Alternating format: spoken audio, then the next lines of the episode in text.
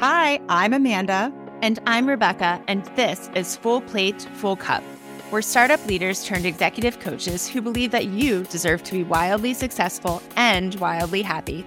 We interview trailblazing entrepreneurs, business leaders, and creatives so you can peek behind the curtain of how they got where they are today and start carving your own path towards success. Each episode shares personal stories as well as actionable takeaways that you can apply to begin living a more joyful and fulfilling life. Join us to learn how to scale your business, harness your power, and fill your cup. If you like what you hear, subscribe, leave a review, and share with a friend. Thanks for listening. Hello, and welcome back to the Full Plate, Full Cup podcast. We are so excited today to have someone that I have the pleasure of knowing personally for, gosh, like over a decade now, Vanessa Bennett. And without further ado, let me give you a little intro to her. So Vanessa Bennett, L M F T, is a licensed holistic psychotherapist, clinical entrepreneur, mental health content creator, and author of the best-selling relationship book, It's Not Me, It's You. Her therapeutic approach integrates years of study and practice in depth, Buddhist, and yoga psychology. She co-hosts the Cheaper Than Therapy podcast, leads soul-based retreats and workshops, and creates and facilitates curriculum for nonprofit and corporate training, events, and conferences. Welcome, Vanessa. We are so happy to have you. Thank you, ladies. I'm so happy to be here. Yeah. Well, so Vanessa and I met about, gosh, it was like ten years ago now. Um, if we not did a longer. training. Yeah, it was twenty twelve, something like that. But we did a training together that was called Urban Zen Integrative Therapy Training. But at that time, you were working in advertising and really dreaming of what you're doing now, which just, it gives me chills to think about it. So can you take us back to sort of those times and explain to our audience what you were doing then and how you knew, like in your gut, in your soul, wherever you knew it, that it just wasn't right? Yeah, I mean, I kind of knew that something was off pretty soon into working, only because it was one of those things where I was like, I know that I'm good at doing this, but I don't know that that means that I enjoy doing this. And don't get me wrong, I had a ton of fun. I mean, there's no better, I'd say, industry to be in in your twenties living in New York than advertising, because we had big budgets and we had lots of parties and we traveled and, you know, the celebrity partnerships, all that jazz. So I definitely had a lot of fun. But there was always a part of me that felt like I should be doing something different. I should be doing something more. I wanted to be, you know, giving back in a way that I didn't feel like I was in that industry. And so I was never, I wasn't really able to put my finger on what that thing was. I just knew that I had this constant feeling of like unrest. It was actually when I started my own therapy about twenty-five. And it was at the kind of prompting of a friend of mine who was like, you just seem angry a lot. Like, you just seem mad all the time. And I was like, what? But man, I mean, our good friends can be really good mirrors if we allow them to be. Yeah. And so, yeah, started my own therapy. And just through that process, started following what I call breadcrumbs, which is really what I use with my clients a lot, right? Where it's like, I didn't have to have it all figured out. I just needed to know what the next thing was that made me feel a sense of aliveness. And so it was really through therapy that I was actually able to hone into what that feeling of aliveness actually was in order to follow the breadcrumbs. So God, I've been, it's been a long journey. Yeah. And I've been, I mean, I personally have been so inspired by your career pivot, because I remember the conversations that we were having back then. You know, you were working in advertising. I was working in nightlife, you know, same mm-hmm. kind of thing, right? Mm-hmm. Fun, exciting celebrities, but also, ooh, this doesn't quite feel right. So I know it's been like a years long journey for you, so not going to make you tell the entire story, but what would you say like the top three most impactful steps that got you from working in advertising, kind of, you know, starting your therapy, knowing something wasn't right, and then, you know, being where you are today, thriving in this new career? Top three. So I think going back about the idea of really honing and building a mindfulness practice and really getting in touch with who you are as a person. What brings you a sense of aliveness? What makes you feel that feeling of being obsessed with something? Like I always say, like, that's always a good indication, right? Like if you are so obsessed with the concept of something or the idea of something, or you hear something and you go down a rabbit hole, follow that, right? Because that's your soul's way of saying like, there's something here for you that is interesting, right? So I would say first and foremost, build that Build that connection to self so that you are more in tune with when the soul does start to speak, right?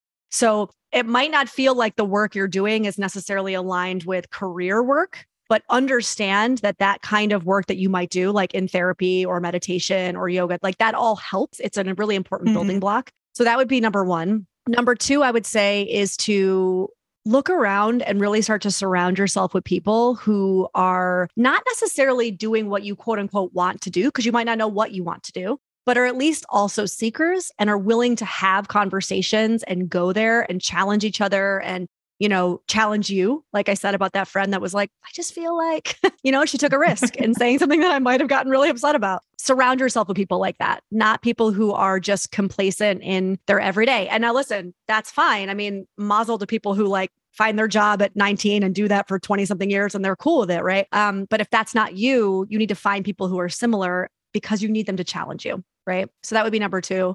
And then I guess the third one would be um, really start to work on your definition of what it means to take risks and what it means to stay safe. Because I will say that it's almost impossible for you to find the thing that fills you up. And really, I don't really love the word purpose because I don't know, it just feels almost like unattainable for a lot of people. And it feels like, yeah. I feel like that keeps us stuck. Actually, it's kind of like the word happiness. It's like, what does that even mean? Right. But finding what I guess lights you up, I'll just use that term again. You've got to be willing to take risks and you've got to be willing to really embrace and embody what I like to say. There's no such thing as a mistake. There's no such thing as a wrong, a wrong decision or a wrong turn. It's all learning. But you've got to be willing to do that. And so many of us are stuck in this like perfectionistic culture of like, don't ever make a mistake. Don't ever look dumb. Always be smart. Always be one step ahead, that we miss so many opportunities to grow and to learn. So you've really got to work on your relationship to what that means, this idea of taking risks. Otherwise, I don't, I don't know that you'll ever get there.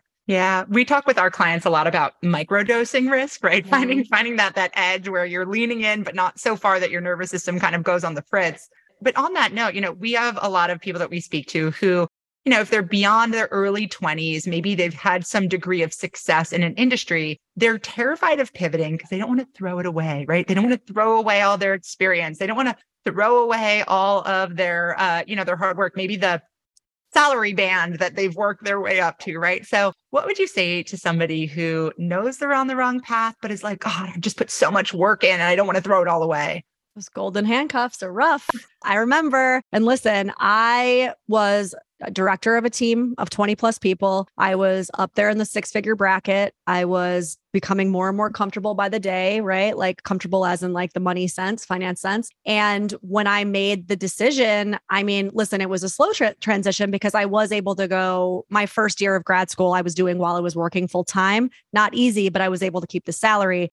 When I had to rip the Band-Aid off though, I'll tell you what, I was like, well, I guess I'm just going to live on student loans for a little while, but I had to trust in myself that I would figure it out. And again, I think this goes back to our relationship with what does risk mean? And is there any such thing as right or wrong decision, right? Nothing I did was wasted. Nothing. We've really got to work on this concept of everything is perfect. Everything is as exactly it should be, right? And at the time, I remember having similar thoughts like, oh, I can't believe ten years of my life. Like it took me until I was, I don't know, thirty, thirty-one to figure this out. Meanwhile, here I am on the other side of it, an entrepreneur.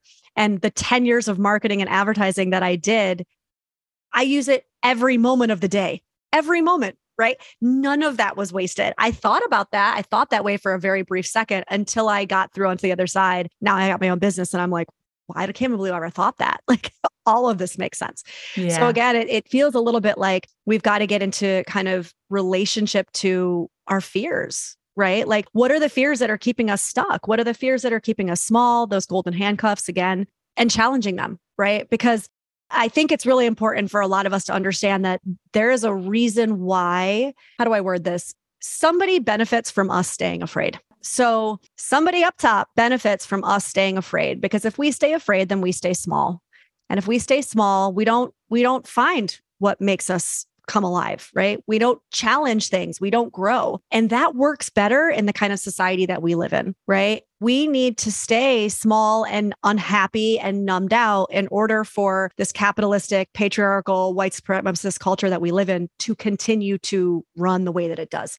And so by you going against that and challenging that, you're actually challenging way more than just your own personal, oh, what do I want to do with my life? Like so much bigger than you, you know? It's so interesting. I too spent the first fifteen years of my career in the marketing world, primarily in New York City. Mm-hmm. And there is this fear, right? That when you follow, you know, what we call a soul paying at full plate, full cup, this kind of nagging voice inside of you that keeps nudging you toward your calling, that if you follow that, that you're going to quote unquote lose everything that you've worked for, everything that you've built. But I do so strongly believe that there are always common threads to be found between where you are and where you want to go. And it's mm-hmm. so beautiful when we can identify those, right? Because as you said, everything is perfect. Everything is working for you. Um, and I think that's just so important to acknowledge. So you were in advertising for ten years, and then you decided to follow your soul ping. I would love to hear when that ping started and what was like the final nudge mm. that made you decide to go for it. Yeah. I mean, I think that, so again, the path was a little windy. Like I didn't really know, again, I just knew that there was something, right? And so that's why I always say like, it tends to come to most people, I think, more in like a breadcrumb, right? Where it's like, what is that next step? And I always say to clients, like, you shouldn't be on, let's say, step C and trying to figure out what step X, Y, and Z look like, right? If you're on C, just look to D. That's it. That should be the only thing that you're focused on, because you're going to, you're going to paralyze yourself with the what ifs, because there's a lot of shit that's got to happen between C, D and like X, Y, Z, right? So for me, when I started my therapy, I also started yoga for the first time. And so my spiritual practice came to me through my embodied practice, right? So getting in touch again with my body through yoga was really like an eye-opening experience that I had never had before, right? And so there was a moment where I thought, I'm obsessed with yoga. Like I said, that term obsessed, like I'm obsessed with it, right? But not just the physicality of it. I was obsessed with all of it. So I wanted to study it more. Okay, I'm going to go get my teacher training certificate, right? Not necessarily because I thought, oh, I'm going to be a yoga teacher forever and ever, amen. It was just like, well, this is what makes me feel alive right now in this moment. So let me just, you know, fuel that, uh, fan that flame a little bit. So I did that. Then through that, I found out about, right, this is how the universe works. It kind of opened up this other thing into Urban Zen. Oh, this is interesting. It's more of like a therapeutic yoga approach. And I can learn about, you know, um, Reiki and oils and all these different modalities. Cool. I'm going to do that now. So all the while I was doing this, I was still working full time, right? So then I did that. And then I did a nutrition program. And then I was just taking all these little like bits and bobs, right? It was like, I was on B, then I was on C, then I was on D, then I was on E. I was just following those breadcrumbs. As I'm like deeply steeped in all of these, um, through the conversations I was having with my therapist, I remember her saying to me, and mind you, my therapist is a psychospiritual counselor. So her background is more in spiritual psychology. And I remember her saying, there is this grad school that I feel like you would be really interested in. Not necessarily, she was like, I'm not pushing you, not necessarily to be a therapist, but like, it just feels like something you'd be interested in. And so she actually brought up the concept of Pacifica, which is where I ended up going. And I thought it was interesting. That was the first moment that I was like, oh, grad school, maybe I could be a therapist.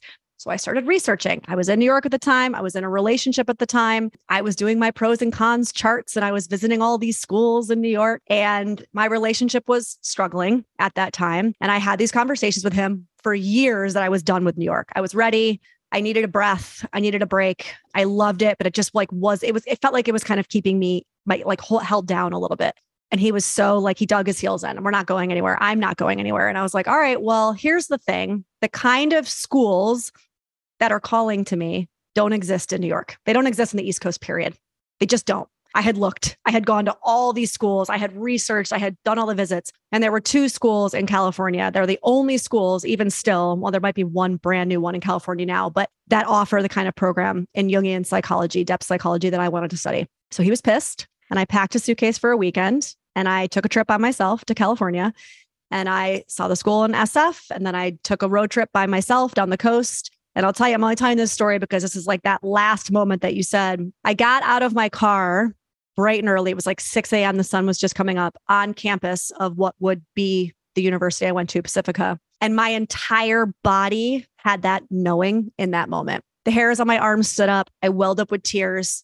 And I was just like, this is exactly what I need to be doing right now. And again, that doesn't tell me what my career is going to look like, but it was like, this is what I should be doing next, right? And so I made it happen from there. And the logistics, like that shit, whatever, that'll fall into place. I think the hardest thing for all of us is to actually have those knowings sometimes and to actually pay attention to them and act on them. You know, I think we get too caught up in like the, how am I going to make this happen? Totally. What I really like about what you keep referring to as following breadcrumbs, I think that's so brilliant, is that it's sometimes hard for us to know what Z even looks like if mm-hmm. we're only at A, right? Mm-hmm. And so by moving from A to B, B to C, C to D, it really helps us one step at a time uncover what we actually want, what's actually going to serve us, as you just said, what the logistics might look like, right? Yeah. And so as you followed these breadcrumbs, you made a lot of change in your life. And, you know, I'm sure it took, it happened over time, but it was a lot of change to, to make happen for yourself. And a lot of people would be paralyzed by fear mm-hmm. at some point during the process, I imagine. How did you manage all of this change in whatever time frame it occurred? A lot of therapy. Um, Shout out lot, to your therapist. A real. lot of therapy. Um, just having a really good support system. I think first and foremost, right? I think you need to have supportive friends and supportive people, again, that are like there and that are challenging you and that are not really letting you fall back into old habits. Like they're the ones that are be like, no, this isn't what you wanted. Like I'm almost not going to let you do this, you know? And I, I had a lot of people around me doing that and cheering me on.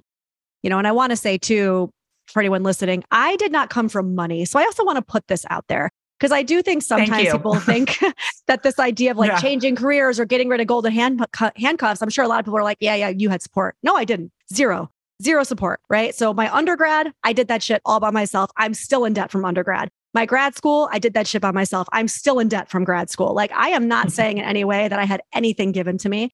Um, I grew up with a single mom, broke as a joke, right? Like I, I know what it means to struggle. And so I just want to like, first and foremost, clear that um, because when I know fear, I know fear. Like when I say that, right, I know what that feels like. And, but there was always something in me that just felt. And again, I keep coming back to this concept of like spiritual practice. I knew that it would work itself out.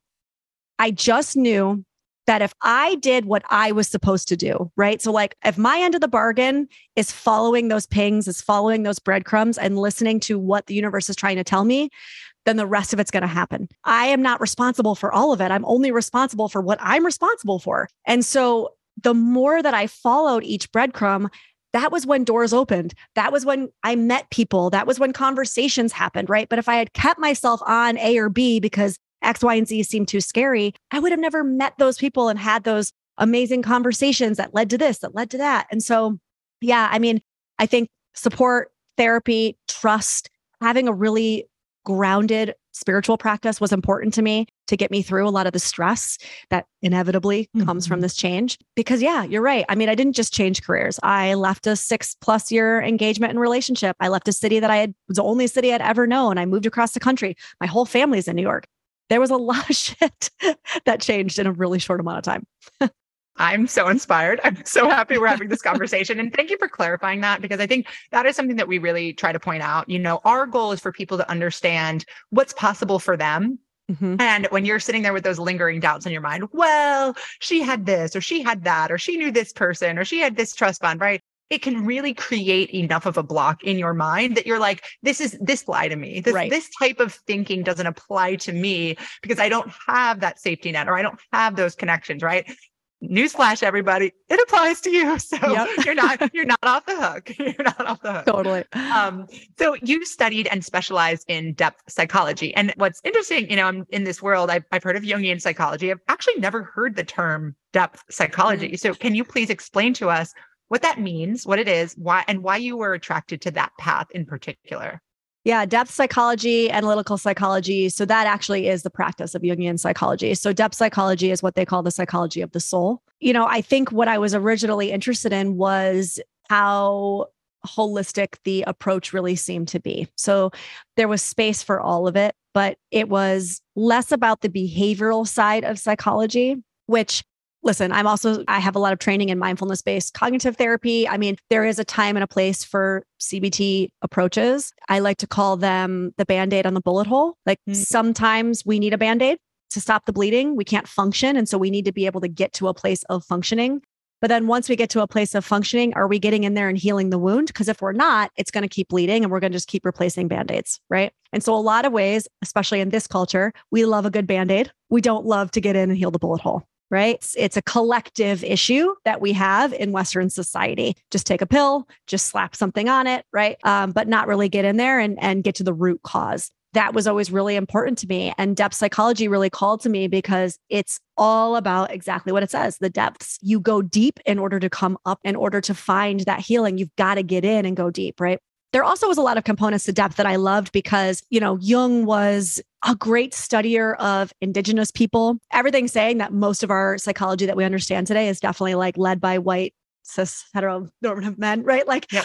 Which is really uncomfortable for me. And I would say, especially for the, the day that he lived in the thirties and forties, Jung was also one to give credit where credit was due. Many times he would talk about the cultures that he was studying with and learning these things from. And so he really brought a different lens to psychology. I mean, definitely more than Freud did. And, and him and Freud were, were buddies back in the day. So there was just something about it that felt like it was calling me from a more feminine place as well. Mm-hmm. Um, there's this saying that we have in psychology that Jung, that Freud is the father of psychology and Jung is the mother of psychology.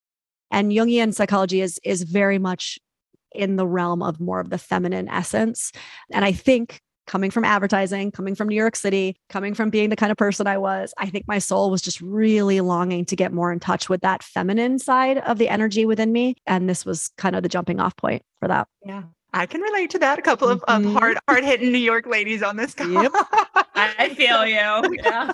So you are also an expert in codependency, and codependency is one of those things like Instagram loves to talk about codependency. It's one of those words that you see thrown around a lot, specifically in relation to uh, romantic relationships. But, you know, at Full Plate, Full Cup, we focus on the workplace, career, life path, et cetera. So I'd love to hear from you, from your understanding, how does codependency come into play in the professional sphere when we're talking about working, career, et cetera? And how do you begin to, to address it if you're like, oh shit, I'm a codependent?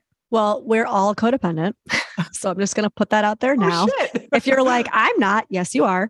Uh, if you live in this society, you one hundred percent are codependent. And the only reason I say that is because we live in a codependent society. And so by nature, it's kind of like a f- asking a fish to know it's in water, right? Mm. Um, and you're right. Like, I hate how the word has gotten thrown around. And also, I do think in this specific way, we need to understand the importance of codependency as a more of a societal issue, less of a like, oh, there's something wrong with me personally issue. And so, you know, the way that I describe codependency in kind of its simplest form is if you're good, I'm good. If you're not good, I'm not good. So codependency isn't as simple as just, oh, I'm the wife of an alcoholic husband, which is really kind of where the term originated. Or that like, I'm the kind of person who gets completely lost in my romantic relationships. Like, yeah, sure, that could be a symptom of um, or a marker of codependency, but that's not all that it is. And at its essence, being codependent in a relationship truly just means that I don't understand what it means to stay with myself. I lose myself in other people, right? So if somebody else is upset, I feel that and act accordingly. I'm not okay just being with myself and letting that person be upset, right? I might jump into trying to fix it. I might jump into um, changing who I am, or how I act in order to make them feel better, right? Um, codependency shows up in lack of boundaries. What do lack of boundaries have to do with? Well, it has to do with my discomfort around other people being uncomfortable. Codependency, mm. right? Yeah, it all ladders up, guys. I'm a codependent. Oh, no. We all are. Welcome. Welcome to the club. Um, but I see this a lot in the workplace because for many of us, I would say also, especially women, we have a really hard time speaking up, right? Not falling into that people pleaser category. Again, setting boundaries, right? Speaking our truth, regardless of who it upsets or like what feathers it ruffles. Uh, and so doing the work of healing codependency benefits all relationships, and work is included in that. Um, because you're able to show up just more as who you really are, your true sense of self, without it being based on what somebody else thinks, believes, right? And how that makes you feel, if that makes sense. How it makes too much sense. Yeah. I know. I know. I'm like, oh shit, we're all codependent. Oh, welcome Amanda, to the dark side, ladies. Yep, yep. So, so Vanessa, I discovered your work like many people out there on Instagram. Unfortunately, we, we did not do a training together. Um, but, you know, as you're well aware, I'm sure there are tons of therapists, coaches, teachers, everyone in between making content on social media. And it is a crowded freaking market. Mm-hmm. So how did you find and define your unique voice on social media and start making it work for you? Because I think I can speak for myself and Amanda when I say sometimes we feel like we're working for the man on social media. Amen. Yeah. I, uh, I have a very strong hate slash love. I'll always say, I won't even say love, hate. I'll say hate slash love relationship with Meta. And even saying that word out loud, I'm sure I'll get blacklisted somehow by even saying it, right? We'll um, bleep it out. I know, exactly. Like it's like a dirty word, right? Yeah. I mean, I, I think I, I still struggle with it. I flip flop back and forth all day, every day. It helps to have a partner who kind of, in a sense, had like paved the way before me. So uh, for those who don't know my partner, the Angry Therapist, he He was a therapist for, I mean, he'd already been practicing for ten years when him and I met, and he had already been kind of toeing the line of being out there in the social media world. And so he kind of gave me permission, but also some like tips and, you know, tricks along the way, which I'm very grateful for, but I still had to make it work for me. You know, him and I are very different in the way we create content. He's like, he likes to document everything and has his phone in his face twenty-four seven, which makes me insane. Um, I'm very different, right? And so it's a day by day relationship. I have to constantly be checking in with what feels like it's in alignment with me and then pivot accordingly. I will say, once I started looking at social media as, um, well, twofold, there is a part of it where it was my, it was originally when I started Instagram way back in the day when it first started in like, I don't know, twenty twelve, it was just my personal account, right? Even my name is still the same name I had uh, back in the day. So there are still times where I'll post more personal things because my family and my friends still follow me and I, I still kind of keep people updated there. But then there's like this other fifty percent of how I approach it, which is really just, it's a calling card. It's become a website, right? Very few people are actually going to your website nowadays, unless they're doing something specific like booking a session or something that they need to go to the site for the functionality. And even that, we have Linktree, right? And so when you start to look at it as more of a calling card or more of a, a website, you can change your relationship to it slightly in that this is where people are going to understand who I am, kind of what they're going to get from me if they work with me as a therapist or if they listen to my podcast, right? And it's a way for them to get comfortable with me as a person. Because as we know, people make relationships with the person, not necessarily the brand, right? So, and this comes from my marketing days, um, you know, back in the day, my first job, I was at Vitamin Water before it got bought by Coke. And Vitamin Water was all about the personality, right? It was the brand that you like people fell in love with. I mean, yeah, the products were good, but it was really about like that funny, sassy, off the cuff kind of brand. And I'll tell you, that wasn't made up. Originally, when that brand started, it was like twenty, not even fifteen of us, like tag rag, twenty something year old creative kids sitting around a ping pong table, writing all that funny copy that you see on the bottles, writing all those funny T V commercials. Now it's Coca-Cola. It's a little bit different. You know, I'm sure they have like a very different approach, but the original, the O G. And so that's what I mean when I say like people fall in love with the person behind the brand, not really the brand itself. And so like accepting that and acknowledging that has been really helpful for me in the way that I embrace social media and how I use it. And guess what? That might mean sometimes I don't listen to all this stupid every day that frickin' algorithms change. Oh, today you have to post eight times a day in order to stay on somebody's feed. Tomorrow it's going to be thirty-two times a day. I can't, can't let it consume me that much. I post when I need to post and I've got a system that works and I just, I systematize it. It's all I can do. The number one thing people ask us is, how do I heal from burnout and how do I prevent my burnout from coming back? We've been teaching burnout busting tools to our one-on-one executive clients for years. And now we are bringing these strategies directly to you with our first ever digital course, From Burnt Out to Lit Up. Over four weeks, we'll guide you step-by-step to get your groove back and reclaim your life. And if you're thinking, I have no time for this, we've got you. This no-fluff course is intentionally designed to take less than twenty minutes each day and will not only leave you feeling more engaged and enthusiastic, but we'll also set you up to keep burnout at bay for the long haul. Use code PODCAST to get thirty dollars off your course fee. To learn more about this course and to sign up, visit fullplatefullcup.com slash course. Again, go to fullplatefullcup.com slash course and use code PODCAST for thirty dollars off. You deserve to beat burnout for good and feel like you again.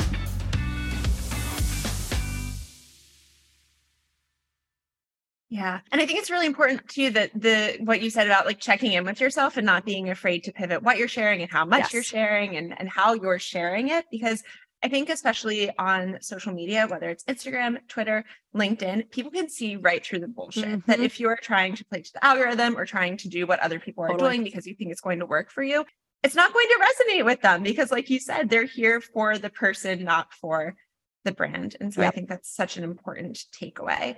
So um, I did visit your website, actually, like your real w w w dot website, not your link, not your Instagram. Woo! You know, uh, woo! Uh, it's beautiful. But I, you know, I noticed that you have, you have so many offerings. You have a few offerings that are coming soon. You have courses coming soon. You have groups coming soon. You have your book. You have two podcasts that you host. Oh my gosh. How do you know what you want to launch next? And when is it business, intuition, your audience asks for it, some combo? Do you know when to launch it? Yeah, it's definitely some combo. Um, I think that this, again, goes back to the original practice I was talking about, about being in alignment with yourself so that you can, your ears can be open when those kind of hits, like those kind of intuitive downloads, when they come through, right? And if I didn't have that practice, I wouldn't be open to those moments of being like, oh, this feels right. This feels like the next right step. Yeah, I have uh, probably too many plates in the air at any given time. My my best friend slash co-host is always like, you do the most. I'm always like, I know, it's a problem. This is my constant, like, I'm a New Yorker, right? It's the constant, like, I got to like put down some of these plates. Uh, and sometimes it takes having one or two people around you to be like, okay, I'm going to take this plate from you. This no longer makes sense. Just let it go. As I'm like gripping it and being like, you're not taking this from me, right? Because I could do all the things all the time, but I don't do them well when I'm trying to do all the things all the time too. It's a combination. It's a little bit of like, what is my audience asking for? It's been a little bit of trial and error. For example, uh, this world of online courses, you know, it's hit or miss. Like, it used to be a big thing. It's not so much anymore. I've pivoted more into live stuff, like live workshops. During the course of the pandemic, my partner and I started uh, an online, like a wellness school, basically, where there was multiple classes going on all week, every week, and leading groups, right? And through that, there was a real like hunger that was awakened in me to do more of this group work. And so that then birthed something else, right? But again, it goes back to the original conversation around like nothing, there's no wrong decisions. There's no wrong choices. Like, nothing is wasted, right? Experiment, experiment, experiment, experiment. Don't get attached to anything. John, my partner, says, because he was a screenwriter in his past life, and he says there's a there's a term in screenwriting called like getting comfortable killing your babies. And I was like, oh, that feels a little aggressive. But the point is, is like, as a screenwriter, you get so attached to this one idea, right? This one script. You've worked ten years on it that you won't let it go. And it ends up being the downfall of your career because you just won't let it go. And then you won't work on anything else and you won't put your time and energy in. And he's like, no, you have to learn to kill your babies. If it's not being received, if it's just not getting the steam that it needs to, let it go. Maybe it'll come back later. Maybe it won't, but you've got to free yourself up for other things. And so I think that's been actually a really good practice for me too, is as much as I hate that term, like learning to kill my babies, but yeah. really living by that where I can. Yeah, it's funny. I, I recently listened to um the is it the, the Creative Act, Rick Rubin's new book. Yep. And um he kind of tells a version of that story when it comes to creative work, right? Because yeah. and I think this goes back to what you said about social media. It's like, you don't necessarily know which offering is, you know, if you have three plates, right, that you put into the fire, the plate that you are obsessed with, like, that plate's my baby, right? That's the plate that's just gonna, yeah. And so, yeah, that is the um the the beauty and also the the challenge of of entrepreneurship is like put, not being afraid to put stuff out there, and then not being afraid for it to be like wah, wah, wah, wah. Yeah. And I will say too, again, like I'm I'm I'm gonna make him listen to this because I'm giving him a lot of credit in this conversation. So John. When we first started dating, um, I remember, you know, again, very, I'm very perfectionistic. It's like, I wanted everything to be perfect and right. And I was working on a course at the time around mindfulness. And I remember him saying, um, I want you to post, and I probably had like two thousand followers at the time. I remember him saying like, I want you to post on your Instagram that the course is going to be ready October first. And I was like, it was like, I don't know, September. I was like, but it's not. He's like, post it. It's going to be ready October first. And I was like, what are you talking? He's like, do it. Because if you post that, it'll be ready by October first.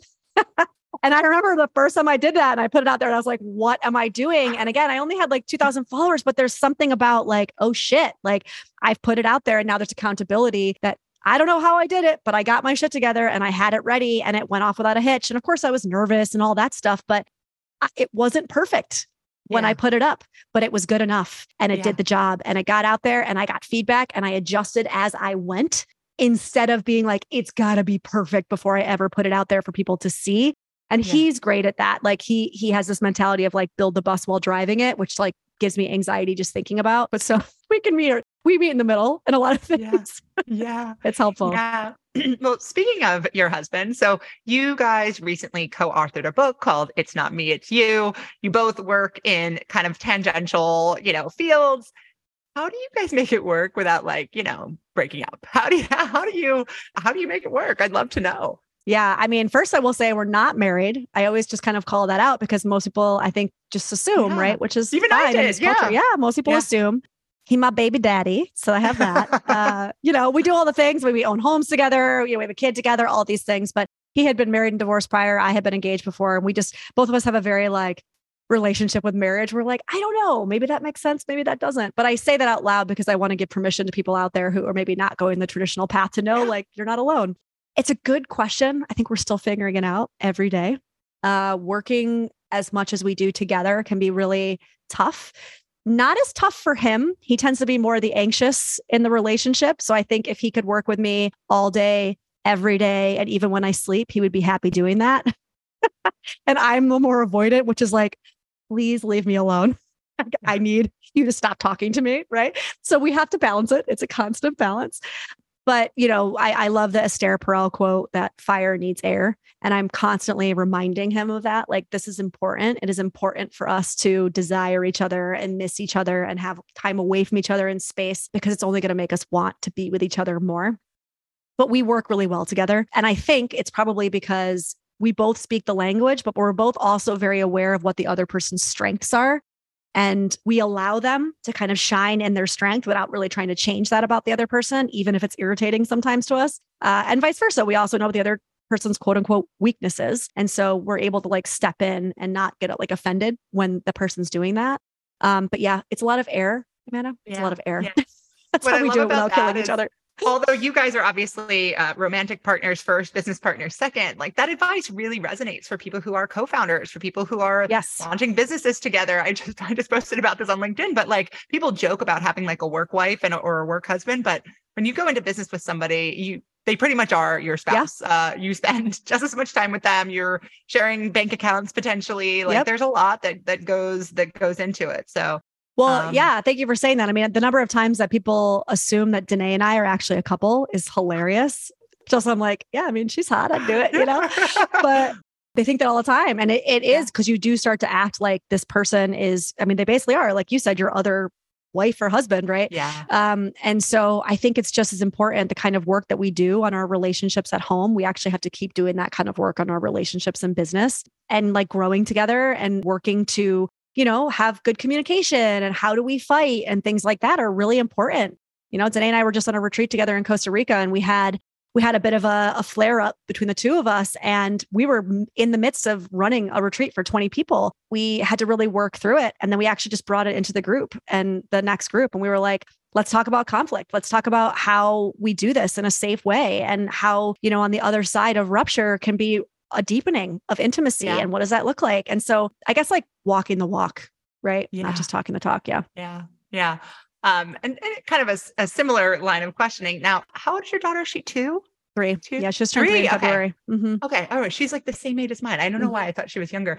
You know, um, I obviously knew you before you were a working mom. Now you are a working mom. You've joined the, the ranks of, mm-hmm. of the soldiers who yes. somehow manage to Gosh, how do we manage it? I, I would love to know for you, how did motherhood, how did it change your career? How did it change the way you relate to your career?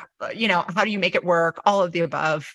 That's a big question. I'm still figuring it out. You know, I, um, I, and also becoming a mom during the pandemic, right? Like that in and of itself has like a whole other layer to it. It's a day by day thing. It changes every day. Uh, you know, she's still young enough where she's not in like a traditional school. So it's not like I've got that guaranteed time every day, but I've has, had to also learn to work in ways. And by the way, I'm on the path right now of diagnoses for A D H D on top of all of the other things. And so like, how do you work with the structures that you have been given or the structures that you choose, like having a kid? I've had to not be super wed to any one way of working. And that's been hard. So pre-kid, I, and you know, I had a kid later, like we're about the same age. And so I was thirty-six, I think, when she was born. I had thirty-six years to get really comfortable with my routine and the way that I did things and the best way that I worked and the, you know, the way I didn't work so well and all these things. I was like very comfortable with myself, and kids come in and they're like, ha ha ha. You think you know, I'm going to shit all over everything that you think you know, right? And you're yeah. going to be forced to change everything about like the way you look at yourself. My practice is constantly coming back to like, why am I so wed to doing it this one way? And, and can I get comfortable with it not being the way that I thought it should be or should look, right? And that's been hard. I mean, I was like, I only meditate in the morning. It's the way that I do it. You know, I have to be a morning meditator. And kids are like, yeah, no, your mornings will never be yours again until maybe I'm eighteen. So this whole idea of even like being comfortable killing your babies, I think applies to this too. It's like, yeah. we've got to be a little bit more comfortable with discomfort. Can we use, um, like, for example, just use meditation instead of lamenting over the fact that I don't have my twenty minutes in the morning to sit in silence? Can I use the time that I'm packing her lunch as a form of meditation? Mm. Like, we've got to be able to pivot, right? I mean, I think that's one of the things that motherhood teaches us more than anything, is to be malleable and to like let go of control in a way, because kids laugh at that. You know, there's no such thing. So number one, first and foremost, let go of the control, but asking for help. I mean, this might sound cliche. I think we get told this all the time, but, but asking for help has been huge. Where we moved, we have a neighbor across the street who's got older kids, and we have really fallen into a sense of community with them. And it's, I have so many friends that will come over and be like, this is what I feel like I've always longed for. Like, how did you make this? So we have like two neighbors that are both across the street from us who have kids. And it's constantly like, my kid's over there, their kid's over here. Like, mom's doing something, go over and play with them. Right. And we have this very like open door, the kids are running around. And I'm like, this is what we all dream of, this like momune type thing. Yes. Right. And so, um, where can you establish that? Like, I, it's so important for us to establish the sense of community, so we're not doing it by ourselves, because it's stupid to think that we can, you know? Yeah. So, so I'm expecting my first child in less than three months. And I oh, girl. am a lover. I love my morning routine, have for years. Well, so I'm, say, I'm say, say goodbye, like, oh. like wrap it up in a bow, do a little ritual around letting yeah. it go. No joke. Like, I'm half yeah. joking, but I'm not. Like, honestly, not like mourn it, because it's not going to look like that ever again. I'm not kidding when I say that. I'm being dead real, but mourn oh, yeah. it and like pay it reverence, be in the discomfort and the kind of like the grief that's going to come from that being lost, and be yeah. okay with like, be in touch with that grief, and then know that it's going to take a new form. But yeah, girl, say goodbye. I know, Rebecca, I'm, the grief is not talked about enough. For yeah. sure. Well, I'm writing a book about it right now, because you're right, it's not. So that'll yeah. be the next book. I'll be on the lookout. Fabulous. Uh-huh. Uh-huh. Yeah. I'm glad that you and I got extra close after my second kid, because after the first kid, I, you, I would have scared the shit out of you of having a baby. By baby number two, I'm like, beautiful. You find your way. They're slow. Baby number one, I was like, oh, can't do anything anymore. So I like, I haven't been setting an alarm for months. I'm just like, I'm going to enjoy it while I can before I let it go. Yep. You know? Enjoy it. I, oh, trust and believe. Um, so you, you've accomplished so much. I mean, throughout your entire career, right? But especially since the, the moment or time period during which you decided to leave advertising and pursue what you're doing now. How do you continue to stay inspired and stay motivated to keep doing what you're doing? Yeah. Day by day. I love my, it's my answer for everything. I mean, really, it, it does come back to a day by day, you know, presence practice. There are days, there are days even now where I, I don't, and it's not that I don't enjoy it. There's days that I get really overwhelmed. You know, I mean, I was running a team of twenty people, and I am now the team of twenty people trying to do all of those things for myself. And it can be a lot and really overwhelming. Uh, and so I have to really just be in constant relationship with myself. Like, where am I putting my energy? Where are my priorities? Um, am I holding on to something that I shouldn't be holding on to? You know, how can I make this work better for myself? How can I forgive myself more? It's a lot of these practices that I would just do in life that I also have to apply to business, because I have a lot of things I want to do. And it's just how I am, right? I'm constantly coming up with new things and new ideas. And, and so if I am not constantly in a situation where I'm looking at myself being like, okay, take a breath, like what feels out of alignment, how can you shift? Then I am going to start to be unhappy, and I am going to start to be miserable in it. Right. And I, I think a lot of times when I see people that get super miserable in what they're doing, I question, like, is it the thing that you're doing, or is it the way that you, we have a very unhealthy relationship to work in general across the board? right? And, and is it more about us changing what that relationship is sometimes first and foremost before even changing the thing that we're doing? Because mm-hmm. if that's how you work now, that's how you're going to work when you change careers. Like, bet your ass. If you have toxic work kind of patterns and habits, those are going to follow you. I see it in myself all the time. And so it becomes less about like, oh, well, if only I change my job and my career, my life will be better and I'll be happier. Nope. Don't believe that. I don't believe that for a second. It's more about getting, again, in right relationship with yourself, your relationship to work, your relationship to the people that you work with, right? Going back to like boundaries, people pleasing, all the codependency stuff. Um, because wherever you go, there you are. Oh, say it louder. So, so you have a million things that you want to do, but what is one big future goal that you would love to speak into existence with us on the podcast today? Uh, I've got a lot. We've got a lot kind of in the works right now. There's things that we're working on that feel like way bigger than myself. Like, it definitely feels like something is working through me. Oh God, I don't even know how to verbalize what it is because there's so many of them. But I think just like platform, I, it's not about like, oh, I want to be famous. It's not that. It's more like I want to change the way, and I feel like Danae and I both share in this vision of continuing to be the foot soldiers to change the patriarchal structure in which we live and work. And I do a lot of work with women in group settings, um, on retreats, and really are just challenging what it is that we know and have believed, right? The programming that we've been given. And Danae and I are really working on how do we get a larger platform so that we can bring this honestly life-altering work. And it's not like I am the one that's changing people's lives. Again, it's, it feels more like things working through you than necessarily you, like ego. But having a platform that makes that more possible, um, I think is ultimately the goal. And I and I, I guess I'll kind of leave it at that because I think that platform could take many different forms. And so I almost don't want to like put something specific, yeah. you know, I could be like, oh, T V or, oh, and it's like, yeah, but it could take more forms. And I don't want to put a, I don't want to put guardrails on it. It could be bigger than that. So, but just, yeah, continuing to be that foot soldier and like, how do I do that as big as possible, you know? We are living into that reality with you. We are, yes, ma'am. we are, we are foot soldiers of that reality. So yep. we are, we are glad that you shared that vision with us. Uh, well, we could talk to you all day, obviously, Same. but um, we have reached the portion of the show where we ask some rapid fire questions that we hope okay.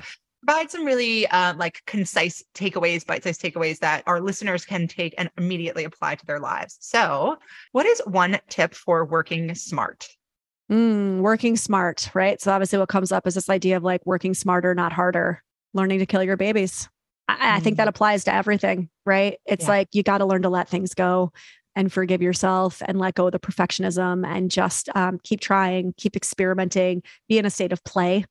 I think it's just so important. And we don't let ourselves really hang out there. You yeah. know, we think we got to have it all figured out and we don't. Yeah. Just got to play more and then trust yeah. that the rest will follow. Yeah. What is one tip for working happy? Working happy would be relationship to self. So no matter what you're doing work-wise, if you don't have a solid relationship with self, it's it's not going to look happy. And also not expecting work to make you happy. Uh, that's also not work's job. It's not your partner's job. It's not your children's job. It's nobody's job but yours. And so stopping expecting that something ex- external outside of yourself is going to make you happy, I think is actually one of the keys to working happy. Love that so much. Amazing. And Rebecca, sorry. No, take it away, Amanda. She's in it. Rapid fire. I was just so wrapped in what you were saying. Where can our listeners find you? Um, all the things, right? So Instagram, Vanessa S. Bennett. Um, I do some stuff on TikTok as well. The Coda Yoda website is vanessa bennett dot com. My podcast, Cheaper Than Therapy. Uh, I also have a private online community, which is through the Cheaper Than Therapy platform. So you can find out all that stuff on my Instagram. Good old Linktree, upcoming retreats, all that jazz. Well, well, Vanessa, thank you so much for being with us today and sharing all of your wisdom. We're going to be on the lookout for more of those breadcrumbs, more play, more experimentation, more knowledge of self in our careers. So thank you, thank you, thank you. We so appreciate it. Thank you, ladies. Thanks for joining us for this episode of Full Plate, Full Cup. If you found this episode helpful, please make sure to subscribe, leave a review, and share it with a friend.